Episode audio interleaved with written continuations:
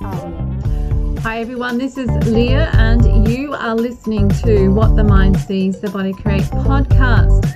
Brought to you by Steps to Change, the company that has in your best interest of healing the past so you can create your future on your terms.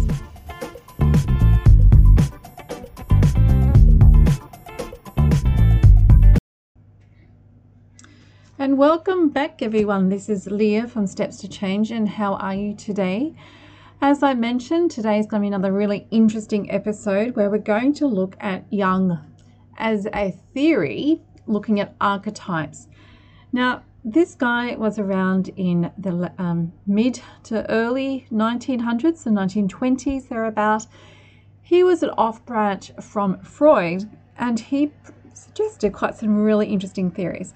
So today we're going to be talking about that theory and how um, the archetypes, there's 12 that we're going to briefly touch on, but really how the subconscious, the shadow, the collective, and the persona all created, and how we then operate within, believe it or not, with very much within his theory as well.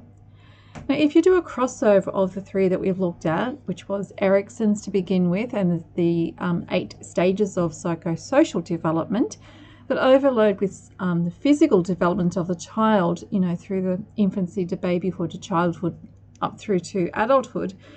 And we can overlay attachment theory, which is looking really much around safety perception and the self belief and self esteem and worthiness issues that the child develops and the lies and the beliefs and the rules that the child takes on with this.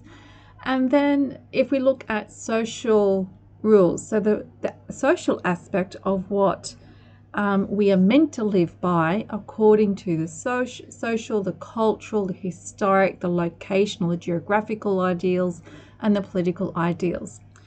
So Jung, interestingly enough, went a little bit further and he started to speak about the unconscious and identifying that in many ways the emotions was the seat of the unconscious. Now, how he came to this idea or why he says this is that the emotions, as we've already discussed, can get trapped in the body. So we can have aches and pains. When we dialogue with the aches and pains or the disease or the symptomology, then we can have insight into the emotions that are stuck there. So we can use this information to our benefit, and certainly is a very interesting process that we can go to. Another way that Jung's theories are often presented is the self actualization, you know, the whole hero journey quest that we all must go through to step away from our inherited stories and literally climb the mountain and face our demons, face our enemies, and all those highly um, fairy tale like figures, and not necessarily conquer them with death, but certainly, in a sense, really take them in and internalize their strengths and yet allow for the, the challenging traits to still be there. Now, there is a book series that really does this well. Um, it's aimed at children, but you know, as as adults, because I was reading it to my children growing up, is the Deltora Quest series. Now, these stories are, like I said, aimed at children, but each level, and was like a game in many ways, because each level or each um, stone or gem that this, these guys had to collect on their journey was an overlay of, interestingly enough, the chakras, but also the traits of these particular hero stories. So that's something that you can read in, uh, you know, you can really get your head around when you're reading stories like this, like the Deltora Quest is this the book series, but we see it with really interesting, um, really interesting dialogue books. You know, a lot of the fantasy stories, you know, you got the hero, you got the damsel in distress, you got um, the spiritual you know, the um, what do you call him, the priest in the, the village and all these types of characters, the peasant. And you can really see once you start to become aware of the different archetypes that we all live out in our own everyday world, the roles that we have created for ourselves through something like Erikson has developed, um, overlaying with Bowlby's attachment theory. And then we can also see that there is a collective or the genre of the time that we grew up in, which is then under Jung's is the um, the personal unconsciousness, and then we also have our strengths and our shadows, which is very much around the um, you know the strengths and the weaknesses, and a shadow in his belief that we need to not conquer in an overtaking or bullying type of way, but really to acknowledge and explore and tease through and learn the lessons that they have. Now, from other psychotherapy perspectives, the shadow side is really our protector side too. Because as we've been talking about, when we have really challenging, painful, hurtful experiences, there's a story that is created around this. And this is where Jung really steps in in the story making to help label, identify, or categorize these experiences into, into groupings. So, just as we've said earlier, the subconscious makes stories and folders to help explain the scenario, to um, categorize these emotions into the folders. Then, when we look at the shadow side, it is wanting to protect us from revisiting the painful experiences of the past. So, there is a role there as well. It is a protective role, even if it's dysfunctional now that we're adults. So, as we work through all of this, um, it, it is fascinating. And I just want you to really consider, you know, take a deep breath in and have a look at your life, you know, the patterns in your life. What sort of um, people have you wanted to emulate or, you know, to become more like? What do you see to be innate strengths? What do you see to be innate weaknesses? And often we may not see them um, ourselves until you start doing a quiz or something. Or you become very aware of the stories that we tell ourselves and our behavior responses that we um, live through. The other benefit when we really start to do this is that we can um, not only integrate the shadow side and strengthen the strengths, but then we can also lighten up a lot of our own energy simply because to keep the shadow in wrap or you know even just to keep the folders that need to be archived in you know the really traumatic ones or even the things that we don't and we consciously refuse to acknowledge it takes a fair bit of energy to keep those folders closed. So when we start to explore them you know literally invite them out with a curiosity not as a judgment, when we get curious about the parts of us that are there, then we also start to lighten up a lot of energy, and that the energy can be used in more productive ways by choice. I think just that in itself is uh, quite ex- exciting. And I see it, you know, when we're having depressed days, how much energy, energy does it take? And, and depression is often labeled as deep, um, suppressed anger. You know, so you might be agitated about something, but you don't want to look at it. Or it could simply be that there is issues coming up. And again, the more that we resist, and imagine how much energy it takes um, to push against something that we don't want. So, more that we resist looking at these things, the more we resist the reality of what's going on, it in itself takes a lot of mental, emotional, and physical energy to keep things at bay. So sometimes it really is in our favor, you know, take some time out and just say, okay, so what is here? And with that real curious type of questioning, okay, talk to me. What is actually going on here?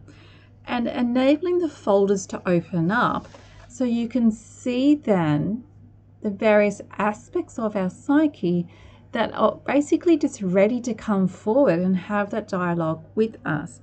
Because, in my interpretation, this is the way I help myself to work with the idea is that all these trapped or shadow emotions are just like children. You know, the, the parts of us, in my case, if I personalize it, it's a past of myself that at different incidences or experiences where that part of the little girl just shut down that little bit more or even fragmented or in the true trauma states literally locked the door and and so there is fragments or there's parts of us that are really not being present or not being fully integrated into our adult psychic and adult um, relationships. So, again, when we can open up these trapped areas, not only are we releasing energy, but we also really integrating back all our past of ourselves so that we become more and more whole. Okay, that's the other big part. We want to become whole. We want to become really um, integrated and in alignment, not fragmented and and and cut. So the other thing that with when we do dismantle the armors around these fragmented parts of our past, then we have less trigger points because it's like you don't need the armor, so you don't need that string or that detonator anymore either. So we can literally remove the red button or the flag or you know that you know that places where people just know that they can say something or do something and we are triggered or annoyed or we are activated or there's a reaction like a pre-scripted reaction almost where the autopilot just takes over and says blah blah blah blah blah so when we do this when we again face what's hiding have an honest conversation with these parts bring them back and show them that they're only there because they've been hurt in the past. But the adult you, the stronger you, the one that's gone further along the journey quest, in a sense, have gone back down the mountains and collecting these parts of yourself along the way. So the younger you can see the strength in the adult you and can literally see and observe the benefits and the strengths and experiences and also what you have now.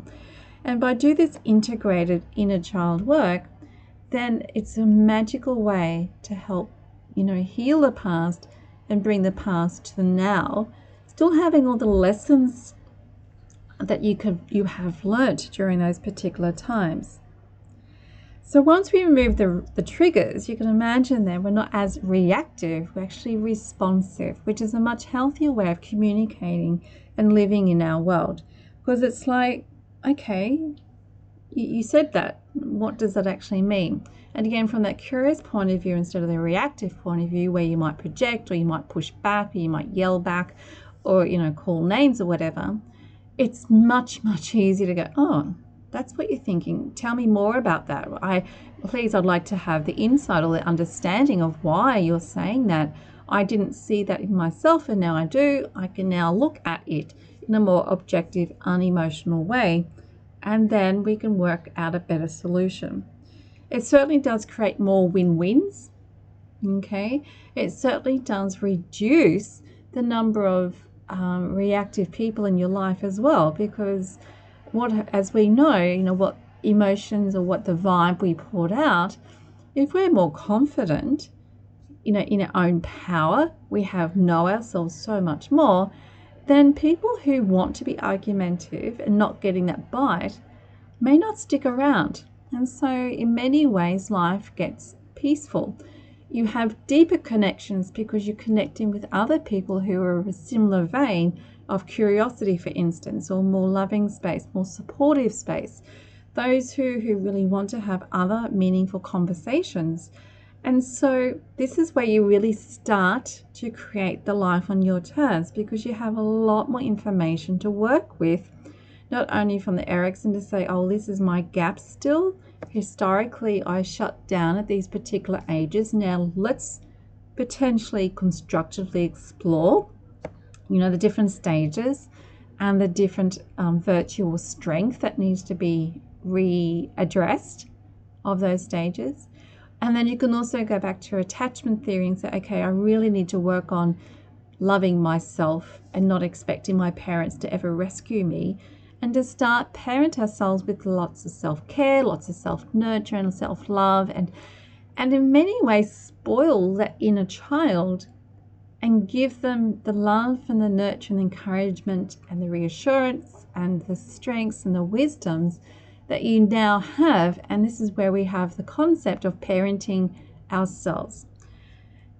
when I, I fell apart last year, it was a really interesting phase of my life. I had um, broken up with a, a, a guy who richly, uh, totally unexpectedly ripped my heart out. And and with the knowledge that I know, I can understand exactly what was happening. He represented some very important people for my past, and it was just like they just left and abandoned me again. It was a huge, huge trigger, like a huge, massive wound was then created like a crater. And then I started to do some um, hypnotherapy or asked a few colleagues to help me through this really painful experience. And when we dived right down into the core, and this is what I see when I work with other clients too, that when we when together when we looked at my core issue around this abandonment and rejection, we went right back to um, before birth, so after conception, but certainly very much in the womb. Now, I already knew that I was meant to be aborted, so that wasn't a shock to me. But what was, was that um, the therapist and right, rightfully said, Well, you need to parent this younger you. And I said, I don't know how to do that.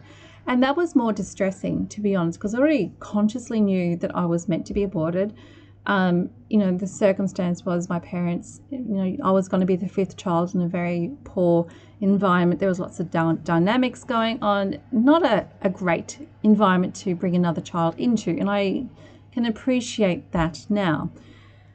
But the total abandonment and rejection, so the emotional trigger that was sometimes still stuck there, I'll still revert back a little bit. But once I was able to work through this concept and then explored okay, so if I need to parent myself, need to give self love, I needed to work out what love was because I'd never really, really felt it. I had with one person, but again, he was uh, emotionally unavailable as well. So it was like, how do you do this? How does one love oneself? And so that was the journey part in in that my my part of the mountain overall. So what I ended up doing was again looking at parents. How did I want to parent my children when they were babies? How did I actually do that? What sort of words did I use? And so I took on the idea that when challenges were coming up, then to speak to myself as I would a baby or a child, you know, giving the assurance, while still listening to the fears and the uncertainty and the issues and the gripes and the frustrations that this little person in me had. Now, was it always easy? No definitely not. But so, so worth it. And again, this is where good therapy and a good therapist can be so, so powerful and so worth the investment to help and just support and create that very safe environment, which is what um, attachment theory encourages. You know, if we didn't have safe environments as children, then therapy can be that place of safety to explore in a non reactive, non judgmental environment that a therapist session should create, and I don't often use the word should, but in this case I do, um, should create a safe zone to be vulnerable, to be honest, to be non reactive back to um, the, the client, and to ask supportive, nurturing, clarifying questions that show the, the client how much strength they actually do have and using then cognitive therapy to reinforce the positives and the achievements and the strengths that they have. So, when we can do this, when we create a safe environment from others, with others, or we can then get to the point of creating that safe environment in ourselves when we can talk to us and say, Yep, this is freaking scary stuff, and I don't know what I'm doing. But you know what? I know I can do it because I've done it this, this, this, and this, and we're just going to hold each other's hand and we will get through this. Or we know more clearly the type of support that we need. And it may be um, professional technical help. So you may need to ask um, for strategy help or, or planning help or skill set help. And with that, we become more knowledgeable about our gaps and our needs and our weaknesses and our strengths. And then we again take more ownership of our life, which is the whole process of growing up is it not? And I, I really do get the idea sometimes it would be nice to be a child and have all that, all the good stuff, but not many people do. So we then, as adults, it is our responsibility to, to own our life, to heal the parts of our past, and then create it what we want it to be, which is the whole message of my company. So, if we get back um, to the other benefits of looking at the shadow side under the Jungian um, theory, is that our relationships do improve. Because one, we, d- we have more energy, we know ourselves more better, we don't be, we're not as reactive because we're healing our trigger points. We also have a lot more insight to human behavior. And so we can go, oh, so they're just reacting. They're they're the ones not with the issue in a bad sense, but they're the ones that are having a moment based on their history, based on their experiences, and they just need something. Now, I don't suggest that you become the therapist in these moments, and maybe it's just being a really good friend and say, okay, I'm just going to listen and as we know, women love to just vent. Sometimes that's all we need. Sometimes guys often will just need to go into their man cave, and that's okay. But respecting how the individual processes and just being there to support them. Obviously, if it's bigger issues, if it's not um, improving, then getting formal help can certainly be what's needed as well. But that comes with knowing oneself, you know, what do we actually need and getting over, and I mean that with a loving stand, you know, get over ourselves and get out of our own fear and our own um, egotistical protective nature of embarrassment or inferiority or insecurity and saying, you know what, I'm actually really stuck here, like literally stuck in the mud, if you can imagine that journey quest. You know, our, our hero is doing a fantastic job and then for some unknown reason he gets hit on the back of the head as they always seem to do. Or they get into this fight and then they get injured and the damsel comes over and, and takes them to the sage you know the, the healer and gets patched up again. And the priest might pop past and says you're good on you boy. And and so sometimes you really do need to see the various parts of the archetype stories playing out in real life too so that's the major benefits. And the other big thing, the other big, big thing I want you to remind yourselves about is that everyone has the male and the female side, which is another Jungian um, Freudian uh, belief, is that to be whole, we must have the good, the bad, the black, the white, the male, the female, the ego, the, the super ego. And it's when we can blend these respectfully not dominate one or the other, that we can use whichever side or whichever part is required in the moment respectfully to get the task done. Because we've all seen it, we've all have had to be quite sensitive in the nurturing mother archetype, and I'm going to introduce them very soon. And sometimes we've had to be the very male, the strong, the warrior almost, to be able to make a stand and actually push through. So we all have these traits. It's just that we have a predominant trait and we have a more deeper archetype, and that becomes more from the historic um, generational collectives of the subconscious. Okay, so let's have a look at what the archetypes actually are. And this is, um, it's interesting, let me just say. And again, this is a personal assessment. I love this particular theory because it does get into the fantasy side that little bit more. It does make it lighter and a lot more playful. And we see, like I've said a few times already in this episode, we see the archetypes literally playing out in almost everything. You know, the most familiar is obviously the hero, um, the jester, and the lover, the mother uh, role, um, the rebel. Okay, so we, we do or we are familiar with them. So, what I'm going to do is just pull out a few of them. Um, again, just to to give you an idea, so you might be be able to prompt to go, oh, yeah, that makes sense. I can see how that works. But the link from where I'm taking this from is in the down um, download sheet, okay? Or I might just put it into the, the verb on the on the podcast. But it is interesting, and uh, there is lots of books around it, modern day. But if you want to go back to the original, you know, the Jungian theory, then certainly is worth investigating. Okay, so the most common ones that we're familiar with is the innocent. Um, it's the one, you know, the motto they go by is free to be you and me. They just want to get to paradise. They want to keep things happy. They want to keep things peaceful and live a life that's really quite good. The greatest fear is to be punished for doing something bad or wrong. So they will protect this side fiercely because they don't want to be seen as bad or wrong or inadequate. And they want to do things right all the time. So the perfectionist in many ways. Um, they may be a little bit boring and a little bit overly naive and innocent. Um, and they have a lot of faith and optimism.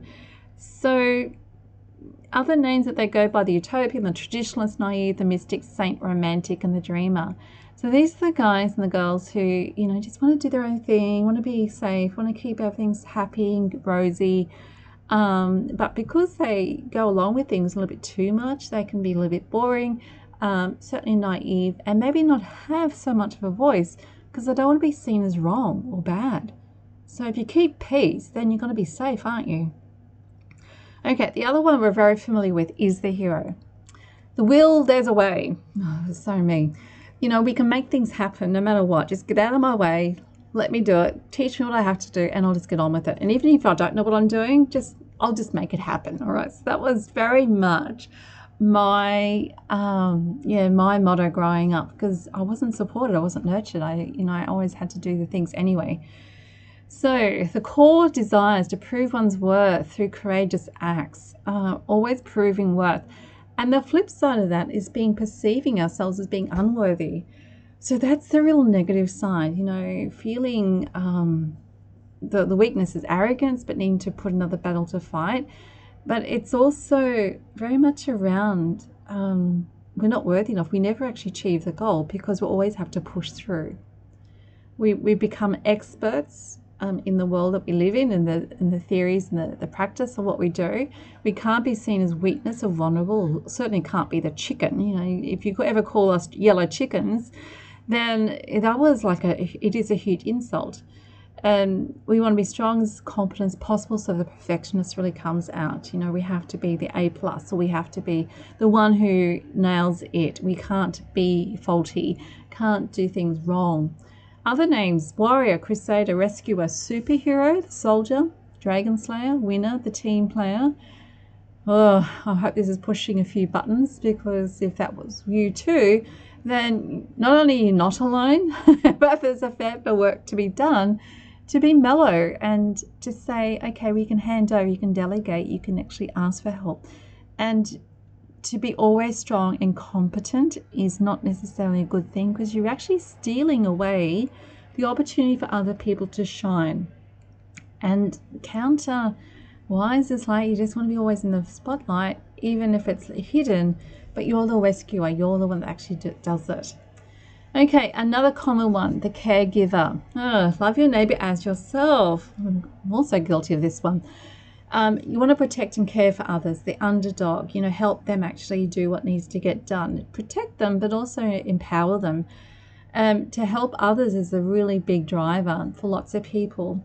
From they don't want to be seen as selfish or in ingratitude, so they don't want to be seen as wanting something back. You know, it's just a giver, like the caregiver. They're constantly helping out. Say, "Oh no, don't worry about it. Don't no, just no, no, no, no, no. I'll do it. It's okay."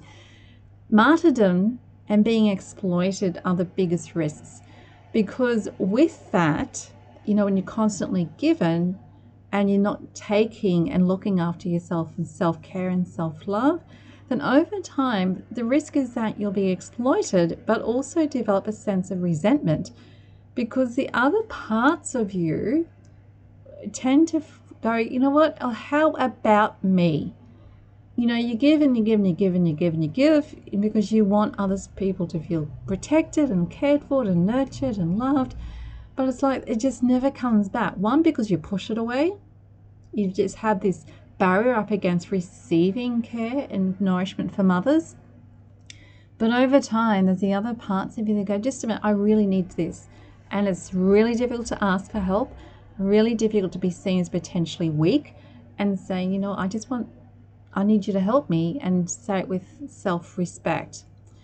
You also might be known as the saint, hmm, the altruist, the parent, the helper, and the supporter. Okay, so a few more. They were the eagle ones. They're the ones that we see very easily. Then there's the soul type. These are the deeper ones. Um, and these are the ones that are the drivers in many ways, you know, the alter ego. The explorer, don't fence me. The, the wanderer, you know, the gypsy. I've got a fair bit of gypsy in me as well. When when things get really tough, um, you know, there's an escapism that I go into, which is a bit of a gypsy and and again it's about let's just make things better more authentic more fulfilling let's be honest with ourselves but we might need to escape um, we don't want to be trapped or conforming too much we want or having an inner emptiness we want to feel that we're actually contributing but from a deeper space not just from the caregiving side but also the leader that is implanting lots and lots and lots of benefits Okay. One of our biggest weaknesses though is aimless wandering and becoming a bit of a misfit. Oh, that was a good time of life. Um, and we're very autonomous, ambitious, and we want to be true to our own soul. So the seeker, the wanderer, the individualist, the pilgrim, these are the people who, in many ways, have been the leaders because constantly looking for the better way of living from. Okay, so we're always constantly exploring, considering, going deeper. And then when we blend it through with the other parts of ourselves, it can be a really powerful space to work from. Okay, the rebel is another one, the black sheep, the wild man, the misfit, you know, the ones who push the buttons and really challenge society. Rules are meant to be broken. Of course they are. You know, we want revenge or revolution, you know, not one or the other. We want to actually make total turnover of what isn't working. Oh, this is a fun one in some ways. However, it can be quite disruptive. It can destroy things and certainly shock other people. And the weakness is crossing over the dark side in crime because you don't like to take follow rules. You want to be free to do what you want, the way you want to do it, and to hell with some other people sometimes. And while this is useful um, and bringing out the rebel when you want to challenge other parts of yourself. You know, when you need that that really strong power going, you know I'm just going to do it anyway. I'm just going to break my own rules and rewrite them because my life isn't working the way I want it to at this moment and I can't see it changing. So, literally inviting the rebel side to come out and own their power within your own development and then being able to say no to other people when they want to push you back or they want to keep you down or keep you small, you can go, no. The rebellion then have the voice to say, it ain't going to happen, buddy. This is how we're going to do it. And, and talk from that really empowered side of you where your boundaries are tight and firm. And then when you blend that very much with, um, there's another one that the ruler side, you know, power isn't everything, it's the only thing. Sometimes the rule, which is a very strong power um, and is a protector in many ways, the rebel and the protector together, it can really, really make inroads to our own psyche and create a much stronger individual. Okay, the other ones we're familiar with is the lover, the only one. This is the romantic side. Yeah, the intimate one, the enthusiastic, the sensualist you know, the, the real supportive, nurturing, but from a love space. Um, they don't want to be alone. They want to be a wallflower. I hate the idea of being unwanted or unloved. Now, we've all known these people. I think we all are to some extent the lover because, again, at our core is that it is love. We want to be in a in a loving relationship. We want to be nurtured and cared for. We want that intimacy and the experience. However, from our experiences, we've learned to shut this part down, especially in the families or in the society where guys aren't encouraged necessarily to be that really nurturing, loving, supportive, nurturing side, the feminine side to come out. And in most cases, we experience the lover as being very feminine. But as we know, we need both the male and the female. And as this give and the take, the blend of the two inside the lover you know, that really strong masculine holding space side in a loving, supportive way, and then having that softer feminine side be able to receive this in a loving receptance. And so, again, we can use these dynamics and this information to build up the holistic side of our personalities. Okay. Now, a few other ones that, um, obviously, the creator, uh, the artist, we, are familiar with them too. Um, the jester, you know, the, the one who's the joker or the practical joke, the comedian, the one who needs to have the funny side.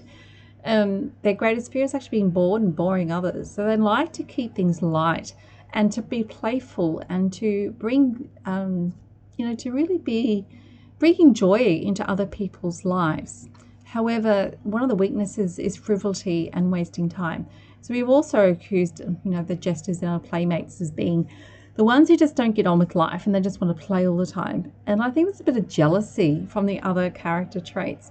You go, I just want to be more like that sometimes. And so there's a time and a place that we can bring um, these different parts of ourselves to the fore. And yes, we might need to learn how to do that. We may need to learn to give permission, even, or we might go, I've never been that. Okay, well, I'm sure there is all of these 12 in our psyche somewhere because they come from the subconscious collective.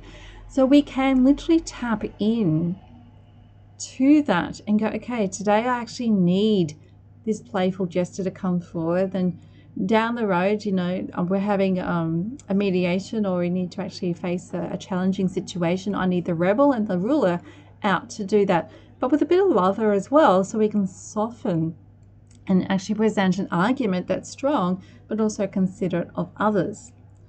The other ones that we um, make things happen, the magician, the ones who seem to have the Midas touch, so to speak.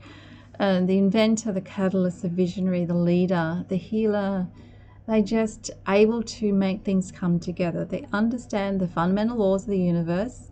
Okay, so these really are the magic people. They are the Midas touch.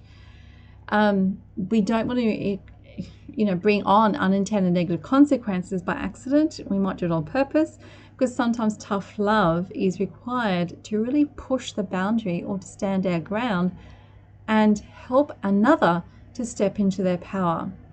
Um, we develop a vision and live by it. So we often will be the longer term idealists, but we also may at times become manipulative to get our win win situations on a little bit faster. We may not always be the most patient because we can see the bigger picture. I mean, we just want this to happen.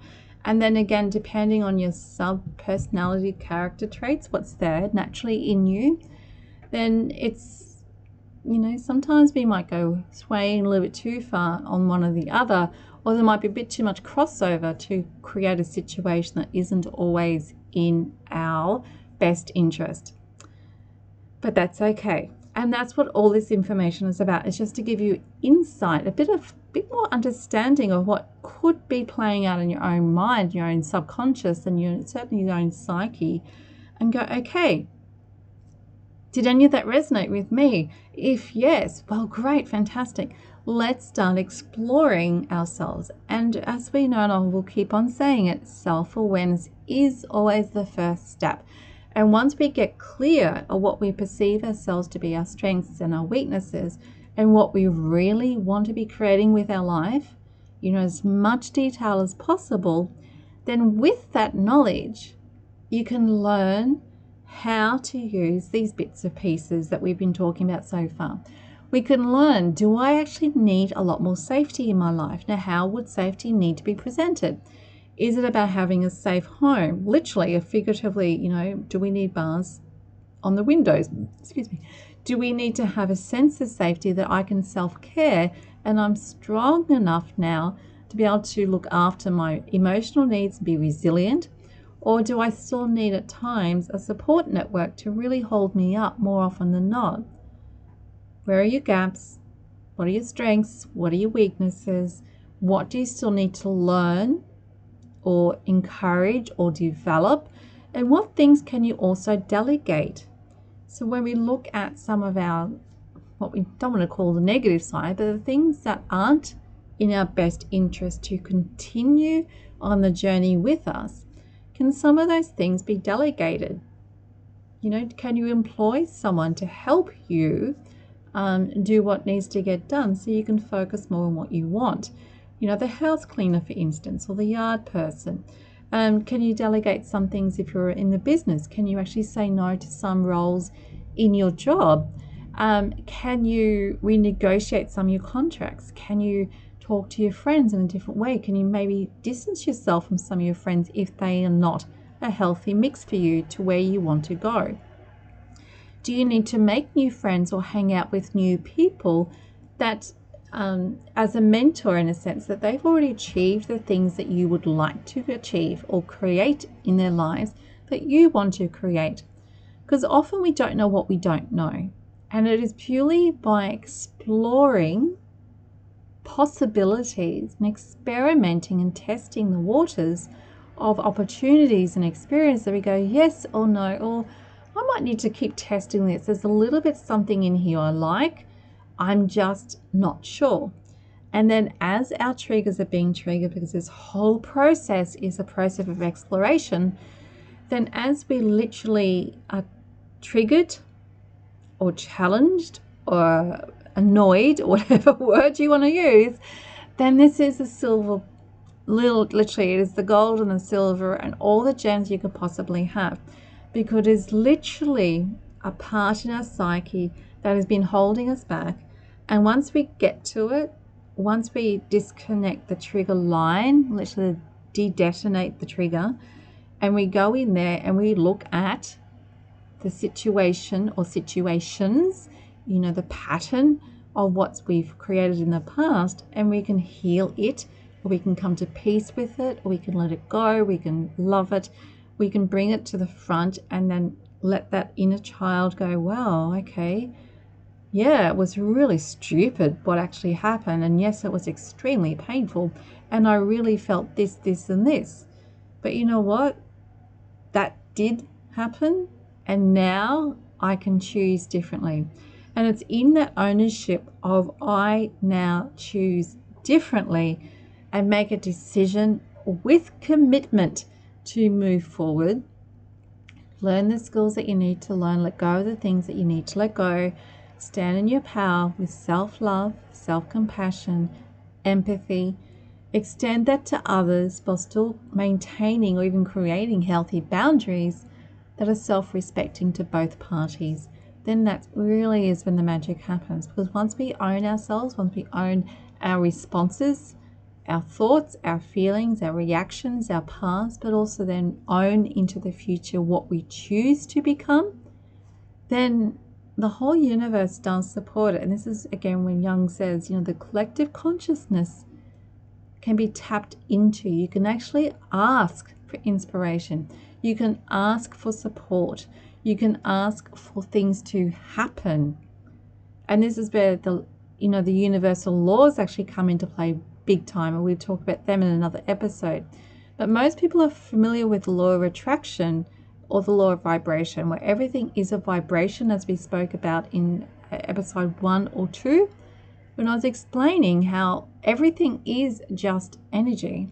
It is a vibration that is created in response to the elements from the periodic table coming together in a particular manner or recipe based on what we need to be or what is around us. So when we can work with that and a thought creates an energy vibe.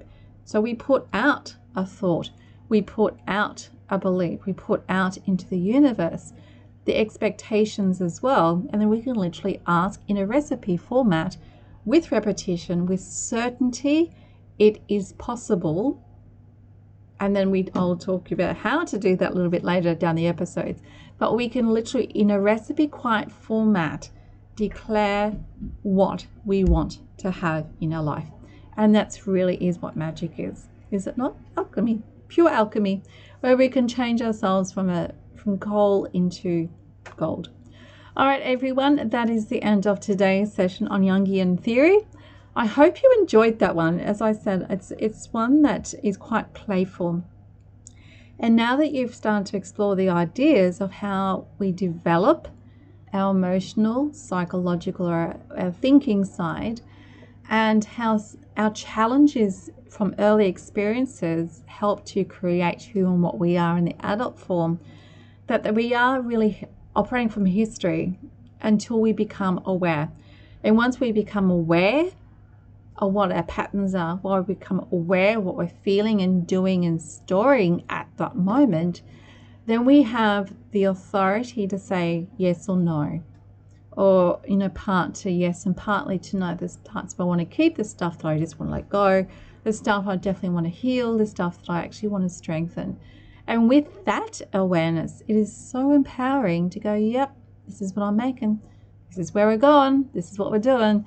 And then just allow in many ways the good things to come back to be to see the world as a reflection and the affirming of yes you're on track or not as you move through your own personal journey quest up the mountain and you know challenging the the different characters along the way and learning how to actually deal with them from a more compassionate side and maybe get those books the Deltora Quest. They really are a wonderful kids style so it's nice and light but the hidden messages in that that's why you know the kids love it and they do so well with them is because the information is going into the subconscious in a sponge so start reading to your kids earlier. That's the other recommendation. All right, everyone. As usual, if this has been of interest to you, please do share. You can um, give feedback. I'd love to know what your thinks, your thoughts are on this particular episode. And if you want to work with me, if you actually want to explore some of these hidden parts of you and strengthen the ones that benefit and heal and shift the ones that are not, you can go to the website www.steps2change.com.au, all letters, and you can book in for a free chat or you can download some of the free resources off the website as well. And yeah, let's start to support you to really create your life on your terms. Until tomorrow or the next episode when we catch up again, keep doing the good stuff. You're doing great.